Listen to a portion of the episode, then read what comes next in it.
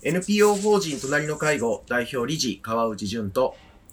介護福祉士兼フリーアナウンサーの柴山信子がお送りする皆様の家族介護のお悩みに答えていくポッドキャストです。3月第1回の放送ですけれども、はい。2年目になりましたあよ。本当ですね。隣の介護のラジオ。はい。いやー、なんかこーう、おーまあ、振り返ってみれば、まあ、この1年はコロナの1年うんでしたので、全くそうなりましたね。ええ。いや、ええ。まあね、このラジオの中でも何度も、あの、お伝えしてる通り、もう今、リモートでの収録が、まあ当たり前になって、えー一番最、結局一番最初だけがオフラインでそうなんですよ。収録したという、この、去年のねこの第1回は、そうなんですよオフラインだったんですけど。なんかこう、まあ一年前を思うと、まさかこんな風なラジオ収録風景に一年後なってるとは思わないし、まあまあ、あの、社会全体がこんな風になってるとは思わないところもあったんですけど、うーん、なんでしょうね。まあ改めて振り返ってみると、ああ、やっ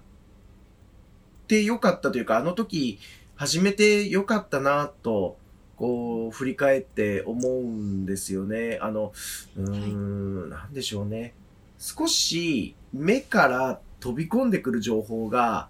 私はちょっと強いかなと思うんです、最近。うーん、うんあのねうんテレビのニュースも含めて、インパクトが強いなと思うので、まあ、少しこう、目を休めて耳から聞こえてくるメディアを、はい。を活用していただけるのが、私、まあね、介護には、介護をされてるご家族には必要なんじゃないかなって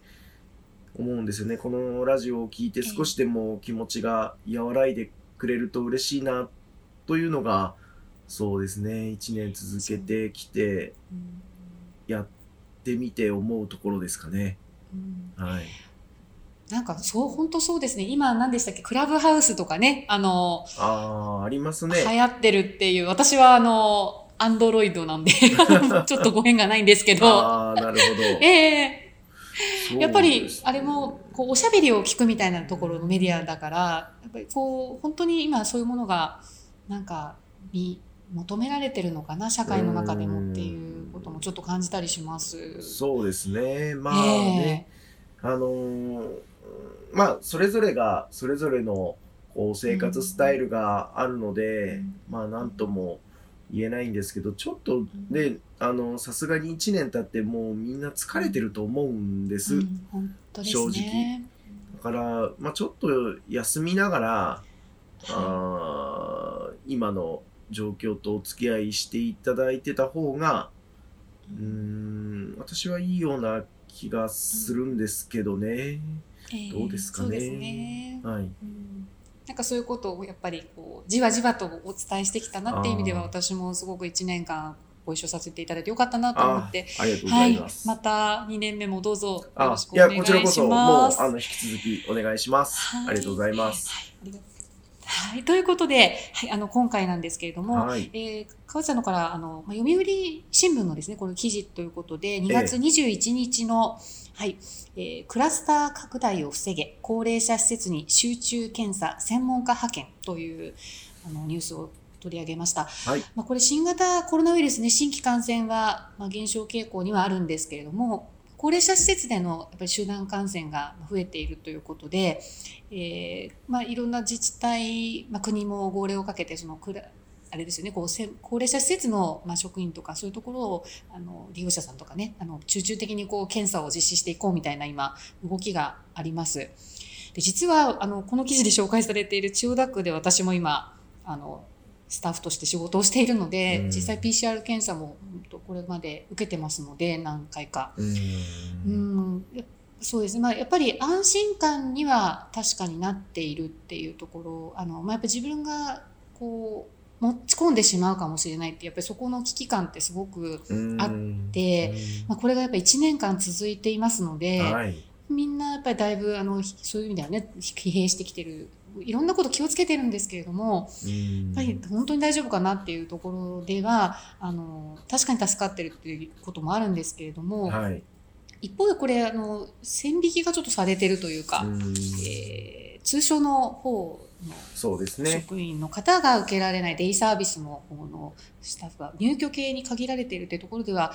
えっと、今ちょっとこう署名の動きもあったりとか、はい。介護福祉士会があのちょっと声明を出したりとか、はい。やっぱりここはちょっと私もあのどうなのかなってこれは本当に効果があるって言えるのかなっていうところはちょっと感じてるところなんですけれども、えー、川内さんどうご覧になっています？やいや、あのーうん。まあ、今の、まず、私、柴山さんの話ですごく大事なのは、なんだろう、えっ、と、介護職の人たちが、まあ、現場で働いている人たちが、まあ、本当に苦労を重ねながら、まあ、私はもう、私自身ももう介護現場から離れて、えーは今はいるので、えーと、ちょっとこう、離れた立場からの話かもしれないんですけど、まあ、本当にこう一生懸命になって、えー考えてくださって働いてらっしゃるんだなということを今のお話から強く強くこう感じるわけなんですよね。で、えーまあやっぱり、あの、確かにこう、署名活動して、まあ足りないところを訴えていくっていう動きも、実は、あの、介護の現場の人たちが署名を集めて、そういうアクションも国に対してしているんだと。いうことも、まあ、これ、なんでしょうね。私たちも頑張ってるんですっていうような、あの、言い方に伝わってるんだとしたら、ちょっと、えっと、なんか、手前味噌なところになるのかもしれないんですけど、でも、実は、えーこの介護のサービスを利用しているうご家族からは見えない部分での、その、ど努力というか、動きだったりとかって、えーたくさんあるんだな、というふうに見ていただけるといいな、と実は思うんですよね。えーなんて言うんでしょうね。まあ、うん国も混乱しているし、どうしたらいいのかっていうことが、こう明確にあるものでもないし、当然、日々高齢者の方々と接している中で、えーいや、感染リスクがあるからといって、この介護の手を止めるわけにはいかない、ということで、でもその不安もあり、でもその人には、当然自分には子供がいて、えー家族が、まあ子供と、まあ、あの、配偶者がいたりとか、でももしかしたら、その人にも高齢のお父様お母様がいるかもしれないわけですよね。同居してるかもしれない。まあ離れているのかもしれないとか、まあいろんなシチュエーションがある中で、まあ頑張って、まあ今のこの状況を、の不安と戦っている人たちがいて、一生懸命高齢者の方を支えてくださってるんだと。いうようなことに、まあ、私はまあ当然、あの、感謝の気持ちをしっかり持って、えーいきたいし、これからも持ちたいわけですし、えっ、と、ご家族、介護サービスを利用されているご家族も、うーなんでしょうね。うん、まあ、今でも色濃くある、そういった場所で働いている人たちに対しての何か、えー少しこう、拒否的な意味合いでしょうか。まあ、もしくは、えー、下げすんだような目線でしょうか。えっ、と、まあ、これは、うん、このラジオでこういう言い方をするというのは、もしかしたらこれまでのトーンとは珍しいのかもしれないんですけれども、うん、まあ、正直私も介護職をさせていただいている中で、えーあなたが、あその仕事をしていると、親が泣くよって言われたこともありますし、なんでこんな仕事を選んだのって言われることもありました。あまあ、言葉に出ずとも、きっとそう思ってらっしゃるのかなっていうふうに感じることもありました。うどうか、えっ、と、今、ここで日々、こう、目の前のケアと一生懸命、えー向き合っている人たちがいて、えーまあ、あの、当然ながら下げ進んだりとか、えーと、そういう人たちの、その、生活権益を少しこう制限するような発信みたいなことは、ぜひしていただ、していただきたくないというか、まあ、あの、控えていただきたい。まあ、あの、それも、そうしたいなというか、そういう気持ちになってしまう、その辛さというのもあるのかもしれないんですけど、ぜひ、あの、そこは一度深呼吸していただけるといいかなと思うんです。えっと、こういうニュースを見たときに、あ、やっぱり高齢者施設大変だなとか、えー、高齢者施設に行くとクラスターが起きるんだなとか、っていうことよりかは、あの、いい面を、あのー、少しでも見ていただきたいなと、働いてらっしゃる方が、あのー、どれだけ、えー、強い気持ちを持って頑張っているのかということにも、どうか目を向けていただけるといいかなと思いながら、私はこの記事を見たというイメージですかね。ああ、そうでしたか。はいはい、うん確かに、あの、コロナウイルスのね、その危険性っていうのもあるんですけどもやっぱそのやっぱり世間の目というかうん、感染が例えば発生した施設がどう見られるかとかやっぱそっちをすごくやっぱり怖がって逆にそのケアのできることを制限していくとか逆の動きになっていくとすごくやっぱり残念だなと思うんですよね。うそうですよね。まあうんいや、これは本当に難しいことだと思います。あの、うん、本当に、えー、私たちが、まあ今まで潜在化していた、うん、なんて言うんでしょうね。異質なものであったり、または自分の中にある不安との向き合いだったり、っていうことが、えっ、ー、と、このウイルス感染拡大によって、えー、より、明確化したとい。うことだと思っているので、ここでせっかく、うん、見えるようになったことを、今のうちに、まあ、見つめ直していただきたいなと、えっ、ー、と、これは、うん、介護相談を受けてても、やはり強く